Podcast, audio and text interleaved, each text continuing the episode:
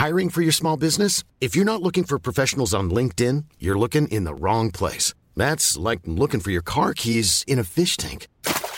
LinkedIn helps you hire professionals you can't find anywhere else, even those who aren't actively searching for a new job but might be open to the perfect role. In a given month, over 70% of LinkedIn users don't even visit other leading job sites. So start looking in the right place. With LinkedIn, you can hire professionals like a professional. Post your free job on linkedin.com slash people today.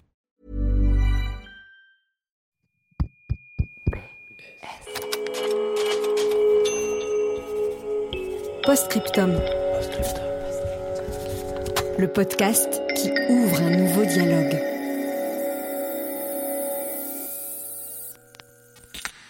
Lettre sonore numéro 28. Chère famille d'accueil. Chère maman, cher papa, papa, maman, ces mots ont pris tout leur sens quand vous m'avez accueilli à l'âge de 9 mois et demi. Et aujourd'hui, je vois pas ma vie sans vous. Je vous aime. Laura. Laura est âgée de 18 ans. Elle étudie le droit et elle chante. C'est l'une de ses passions. Nous l'avons rencontrée à Colombes dans le cadre d'un projet mené avec l'association Fausse Note. L'idée, c'était de proposer à cinq habitants volontaires d'adresser une lettre à qui le souhaitait. Un voisin, un membre de leur famille, un ami. Le choix était libre et ces récits allaient ensuite inspirer des chansons. Vous allez d'ailleurs en entendre une à la fin de cet épisode. Et dans le quartier, on nous a rapidement parlé de cette jeune fille lumineuse qui aime la musique et qui a la voix douce. Alors nous l'avons contactée, elle était partante. Au téléphone, je lui ai demandé à qui elle aimerait adresser sa lettre. Silence de quelques secondes au bout du fil, puis elle a répondu à ma famille d'accueil. Car depuis toujours, ou presque, Laura vit dans la famille de Morissette, qui est devenue sa famille. Du coup, moi j'ai grandi euh, à Colombes. Je suis arrivée en famille d'accueil à 9 mois. Mais moi je suis restée dans la famille d'accueil euh, jusqu'à mes 18 ans. Et encore euh, pendant quelques temps, je pense. Je me suis sentie, apparemment, enfin, de ce qu'on m'a dit quand je suis arrivée, j'étais super contente. J'étais. Enfin, la première chose que j'ai fait, apparemment, c'est que je suis allée dans mon lit. J'ai tendu les bras à mon lit. Et après, j'ai dormi. J'ai fait une nuit entière. J'étais une énorme dormeuse. Je me suis sentie très bien. Il y avait un chat déjà. Il s'appelait Valentin. Je l'aimais beaucoup. En fait, ils ont pas mal euh, d'enfants en fait, euh, chez eux. Moi, je suis celle qui est arrivée euh, le plus tôt et qui est restée le plus longtemps. On m'appelle, il était 19h un soir en me disant voilà, on a un bébé à placer en urgence, il n'est pas question qu'il retourne chez la maman. Est-ce que vous pouvez venir le chercher ce bébé?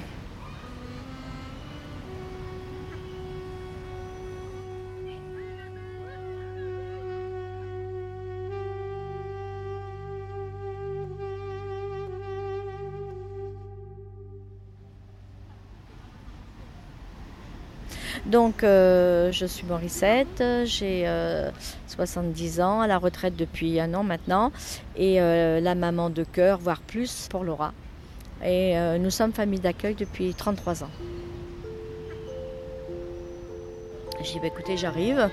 Et puis, euh, dès qu'elle m'a vue, elle a tendu les bras, et la maman était là, bien sûr. euh, et l'éducateur était très, très surpris, parce que lorsque je l'ai prise dans mes bras, au service, elle s'est endormie tout de suite dans mes bras sans remarquer que sa maman était là, euh, qu'elle allait partir. euh, elle s'est endormie paisiblement dans mes bras. C'est la crèche, je pense, qui a dû euh, faire le signalement. Donc on m'explique tout ça en, quatrième vitesse.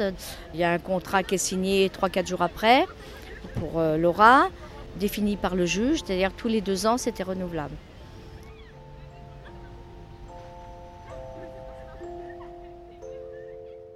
C'était une décision de base qui était provisoire parce qu'il y avait une situation compliquée à la maison avec les demi-frères du côté de ma mère.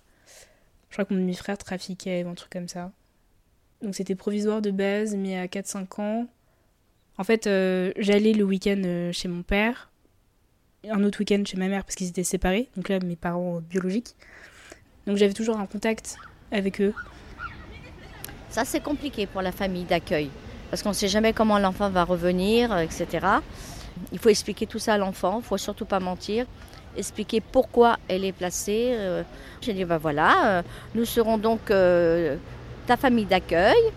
Tu es placé là déjà pour deux ans. Papa et maman ne peuvent pas assumer que tu puisses grandir avec papa et maman. Mais l'enfant, l'enfant comprend, même un bébé comprend. Et Laura était quand même déjà très colérique. Par exemple, à un an, elle, si elle avait un verre dans les mains, elle vous le jetait en pleine figure, quoi. Donc ça a commencé comme ça avec Laura. Avec d'autres, c'était beaucoup plus compliqué. Il fallait les chercher parfois dans des foyers. Et euh, parfois, euh, les enfants s'accrochent à vous pour euh, dire mais c'est moi que tu dois prendre. c'est bousculant tout ça. Hein. c'est... Non, c'est pas... c'est pas évident. pas du tout même. Il faut garder son sang-froid et... Non, famille d'accueil, c'est... On dit enfance en souffrance, mais famille d'accueil en souffrance aussi.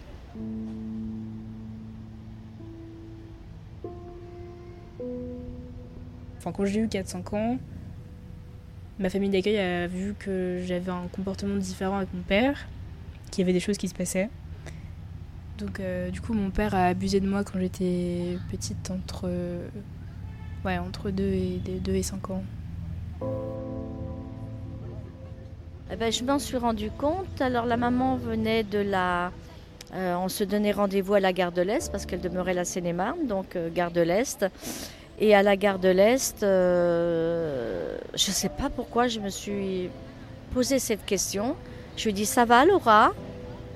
Elle ne répondait pas. Lorsque Laura a baissé les yeux, euh, j'ai vraiment eu un doute parce que j'avais vu le papa plusieurs fois lorsqu'il raccompagnait Laura à la maison de l'embrasser sur la bouche, mais d'une certaine façon.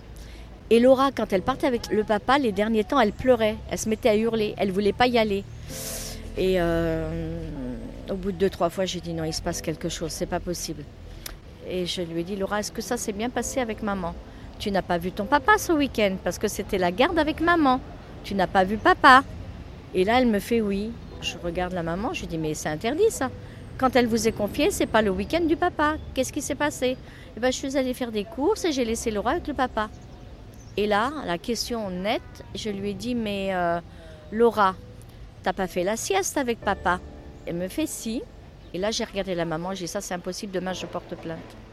Ce n'était pas la garde du papa. Et quelque part, vous, savez ce qui se passe. Donc, je suis arrivée à l'ASE. Alors, oh là là, qu'est-ce qu'il fallait pas dire là Parce que, mais vous êtes sûr de ce que vous dites, etc. J'ai dit, écoutez, vous me suivez pas, c'est pas compliqué, c'est pas un problème. J'ai dit, j'ai le droit de me tromper. Si je me trompe, je me trompe. Vous ferez ce que vous voudrez après. Mais là, pour l'instant, je porte plainte à la brigade des mineurs. Elle a été interviewée pendant trois heures à faire des dessins, euh, voilà, raconter son histoire et tout ça. Alors au bout de trois heures, je les vois arriver, je vois une inspectrice arriver. Elle m'a dit, écoutez, euh, il y a du vrai. Et puis elle m'a dit, bah, écoutez, euh, demain, hôpital de Garches. Et puis c'est une femme qui va, un médecin, une inspectrice de la police, mais médecin, qui va l'examiner. C'était horrible. Moi, je suis sortie là-dedans, j'ai été mais choquée de choquée, parce que quand je suis arrivée à la maison, je dis à mon mari, tu ne me touches pas. Bon, ça va, c'est effacé. Euh, l'image est effacée, mais ça a duré, euh, ça, a duré des mois. Hein. Du coup, les visites chez mon père ont été arrêtées. Et puis, euh, du coup, à l'âge de 7 ans, mon père s'est fait juger. Et du coup, mon père a pris 6 mois de sursis. Et puis, il a dû payer une amende. Me payer une amende. Ensuite, il a eu euh, des obligations de psychiatrie, etc. pendant trois ans. En fait, je pense qu'il n'y avait pas de situation stable. Ma mère, elle n'avait pas une situation assez stable pour me récupérer, je pense. Du fait que je sais pas si elle avait un travail à ce moment-là. Ouais, pour ma mère, c'était pas possible de me récupérer. Moi, je sais que j'étais pas pour, déjà, revenir chez ma mère. J'ai jamais été pour. Parce que rien que le week-end, quand j'y allais, j'étais souvenir et euh, Enfin, c'est pas que j'aimais pas trop, j'étais contente de l'avoir, mais. Euh, chez moi, en fait, dans ma famille d'accueil, du coup, j'avais ma chambre, euh, j'avais tous mes jouets, j'avais mon chat, j'avais mes parents, enfin, tout était. C'était pas chez moi, en fait, chez ma mère. Ça me semblait bizarre, en fait, quand j'étais chez elle. Mais là, quand j'en parle maintenant, c'est des flashbacks, mais euh, je vois encore le studio, je vois encore l'entrée, etc. C'était pas chez moi. Les visites chez ma mère, je trouve qu'elles sont, sont arrêtées tôt, finalement. Je sais même pas si elles sont pas arrêtées en même temps que mon père. Et donc euh, finalement, par la suite, ça a été des visites médiatisées où je la voyais du coup euh, une fois tous les trois mois. avec soit mon éducatrice, soit un psychologue. À partir de mes 7 ans, il y a eu des jugements plus ou moins environ tous les deux ans. Donc en fait, il y a une convocation. Et du coup, le juge entend le même jour les parents biologiques, les enfants. Et normalement, il y a un rapport de l'éducatrice euh, qu'il a lu avant le jour de l'audience. À la fin, quand il a entendu tout le monde, séparément. À la fin, quand le juge a eu, vu tout le monde, tout le monde rentre dans la salle. Et là, du coup, il explique euh, les grandes lignes. Il mentionne aussi euh, ce que les enfants ont dit et ce qu'ils veulent. Donc s'ils veulent rester dans la famille d'accueil, s'ils veulent repartir, etc. Et ensuite il prend sa décision. C'était assez stressant parce que du coup on n'était jamais certain euh, que je reste dans ma famille d'accueil quoi. C'était assez compliqué de devoir dire à, sa mère biologique par exemple qu'on n'a pas forcément envie de retourner avec elle parce qu'on se voit pas retourner avec elle et que finalement on veut rester dans la famille d'accueil, qu'on est bien où on est. Ma mère biologique du coup elle a eu des réactions souvent qui étaient assez violentes. Elle partait de la salle en claquant la porte. Elle était énervée, elle était pas contente. Euh, ça se comprend maintenant? Quand tu grandis, tu le comprends, tu, sais pourquoi. Mais quand t'es enfant à 7 ans, tu te dis bah oui, mais qu'est-ce qui se passe Tu le prends vraiment comme, euh, comme si euh, bah, tu lui faisais ouvertement du mal, alors que tu dis juste ta volonté. Ta volonté, c'est à ce moment-là, ton envie, c'est de rester dans ta famille d'accueil, même si ça lui plaît pas. Enfin, j'étais en colère, quoi. Je vous parle d'un temps que les moins de vingt ans ne peuvent pas connaître. Montmartre en ce temps-là, accrochait ses lilas jusque sous nos fenêtres, et si l'imbre garni qui nous servait de nid ne payait pas de mine. C'est là qu'on s'est connus, moi qui criais famine et toi qui posais nu. La bohème, la bohème, la bohème, la bohème. Ça voulait dire on est. La bohème, la bohème, la bohème, la bohème. Nous ne mangions qu'un jour sur deux, sur deux. À la maison, pendant le week-end ou les vacances, on accueillait des enfants euh, déjà de l'aide sociale à l'enfance pour partir en vacances avec eux ou alors euh, pour passer un week-end avec eux, voilà. Et puis euh, après la naissance de ma deuxième fille, donc Barbara, parce qu'entre-temps j'avais perdu deux petits garçons, fausses couches, si on peut appeler ça des fausses couches, 7 mois et 3 semaines et 8 mois et demi de grossesse. Hein. Donc des accouchements quand même, mais malformation cardiaque tous les deux. Donc euh, voilà. Mais à l'époque, on ne savait pas ce que devenaient ces enfants. J'ai jamais su ce qu'ils ont fait de ces bébés. Et puis, je, me suis dit, je vais prendre trois ans de congé parental pour élever Barbara. Et puis, au moment de reprendre mon travail, j'étais donc secrétaire de direction chez Citroën. C'est une amie qui était euh, directrice euh, à l'aide sociale à l'enfance qui m'a dit, mais pourquoi tu ferais pas un truc comme ça Je te verrais bien dedans famille d'accueil. Euh, seule chose que je n'avais pas euh, calculé, c'est que le salaire n'était pas le même. Hein. C'était divisé par 4 au moins. On n'avait pas 1000 euros et cette somme était réglée donc par le département. Voilà, c'est quand même du 24 heures sur 24, week-end compris. Euh.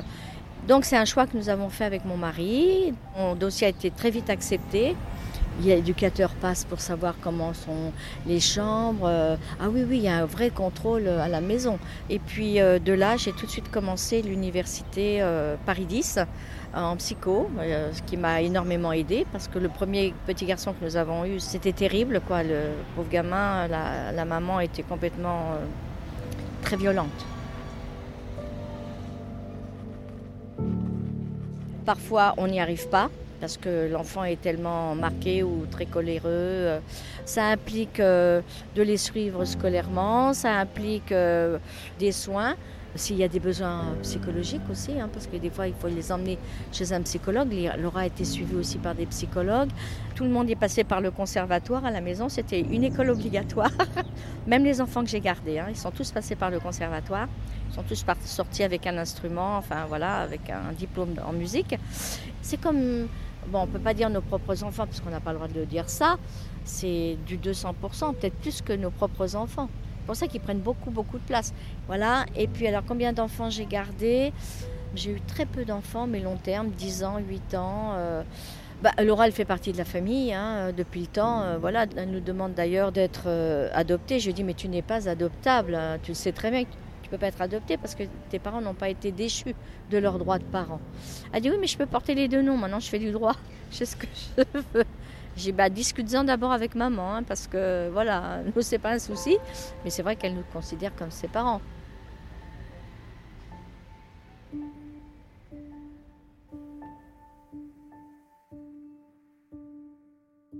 Du côté de ma famille d'accueil, euh, ça. Ils m'ont toujours dit euh, c'était parents biologiques, Laura, etc. Euh, tu gardes des bons rapports avec eux, tu. Voilà. Alors, du coup, maintenant, vu que j'ai 18 ans, j'ai commencé à organiser moi-même les visites avec ma mère, donc entre nous deux. Et du coup, maintenant, on se voit quand on veut, pour les fêtes, pour se voir, machin. Du coup, je suis avec ma famille d'accueil maintenant, enfin avec mes parents, parce que du coup, je les appelle mes parents parce que j'ai toujours été avec eux, parce que c'est eux qui m'ont élevé, parce que tous mes repères sont avec eux, parce que je pars en vacances avec eux, parce que je suis comme leur fille, parce que je, connais toute ma, toute leur famille depuis mes neuf mois, donc euh, oui, pour moi, c'est mes parents. Ils ont eu euh, deux filles. Enfin, les deux sont mariées, elles sont grandes, elles ont entre 40 ans et 30 ans, et euh, elles ont déjà fait leur vie, elles ont un travail, etc. Non, c'est comme mes grandes sœurs. Je fais plus de différence en fait. Entre lien du sang, lien du cœur, lien de. ouais, c'est ma famille. Donc mes parents d'accueil, ils ont entre 68 ans et 70 ans. Moi, leur âge, c'est plus une, euh, une angoisse. C'est-à-dire que je sais que bah, ils vieillissent. Parce que j'ai envie qu'ils voient euh, ce que je deviens. Avec qui je vais faire ma vie, etc. etc. Je me dis, ouais, faut que je profite d'eux, quoi. Qu'ils soient encore là. Bah, j'aimerais avoir plus de temps avec eux.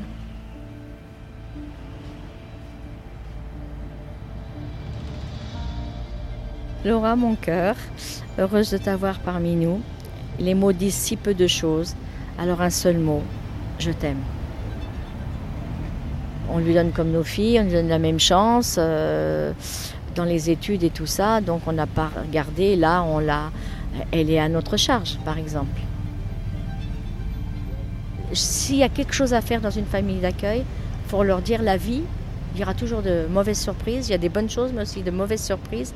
Et c'est maintenant qu'il faut apprendre à se battre, c'est maintenant qu'il faut se positionner, c'est maintenant qu'il faut se dire, ben, il faut que j'y arrive. Je ne suis pas parce que j'ai été placée que je ne suis pas comme un enfant comme les autres. Moi, je disais toujours ça. Et oui, tu es placée, ok Et alors Je les booste à ça. J'essaie toujours boosté à ça. Ah, oui, bah d'accord, bah oui, t'as souffert. Ah, bah oui, là, c'est pas juste. Je suis d'accord avec toi, mais la vie, c'est comme ça. Donc il faut se battre là où c'est pas juste à toi de te battre. Bon, moi, si je dois terminer là-dessus, c'est ça. La souffrance n'excuse pas tout. On a tous euh, des, choses à raconter qui nous ont fait souffrir. Dire, bah, je suis malheureux, euh, on m'aime pas. Euh, non, allez, vas-y, fiche-toi un coup de pied aux fesses et avance, quoi. Hein. c'est ça la vie, hein, aussi. Hein. il y aura un beau jour où je serai indépendante, mais pour l'instant c'est pas le moment, c'est pas le temps et je sais que là je suis en de droit et donc euh, je sais pas encore où ça va me mener, mais ça fait longtemps que la justice me, me touche et j'ai la chance de pouvoir rester avec eux euh, et euh, voilà de faire mes études comme un jeune normal tangue un peu, mais ça tient bon. C'est une solide embarcation, une arche, un rafio, c'est selon.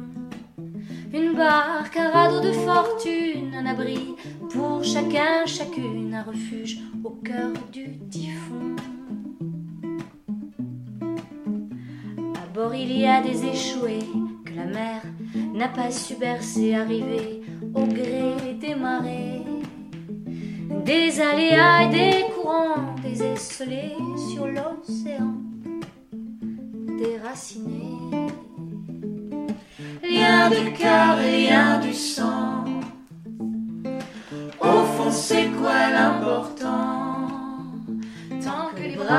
Tant que le vent nous pousse dans le dos, les liens du cœur sont mon bateau. un peu, mais ça tient bon. Vos mains de bois sont ma maison. Vous êtes ma nef, mes fondations. Ma forêt, mon champ, mon village, ma fenêtre et mon paysage. Mon toit, mon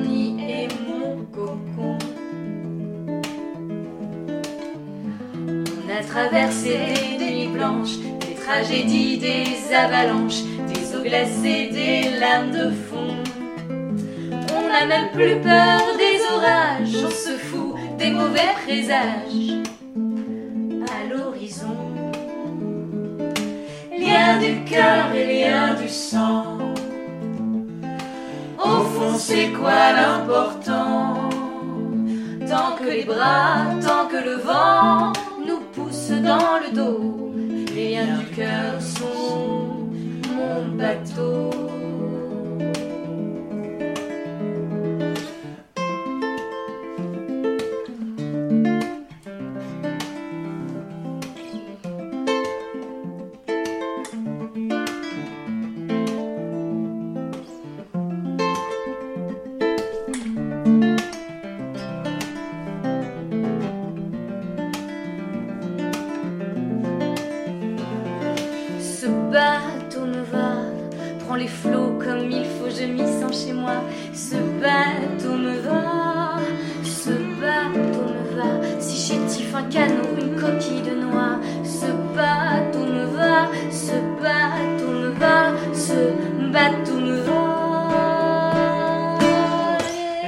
Du cœur et lien du sang.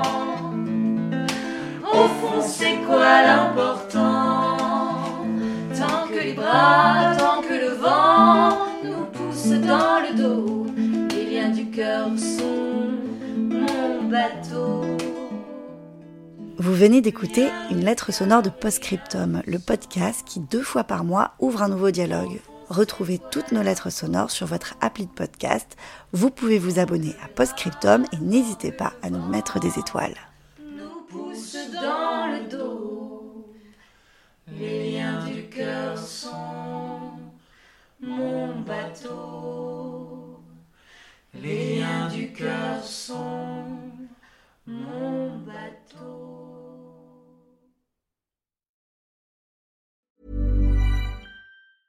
Normally, being a little extra can be a bit much, but when it comes to healthcare, it pays to be extra. And United Healthcare makes it easy with Health Protector Guard fixed indemnity insurance plans. Underwritten by Golden Rule Insurance Company, they supplement your primary plan, helping you manage out of pocket costs without the usual requirements and restrictions like deductibles and enrollment periods. So when it comes to covering your medical bills, you can feel good about being a little extra. Visit uh1.com to find the Health Protector Guard plan for you.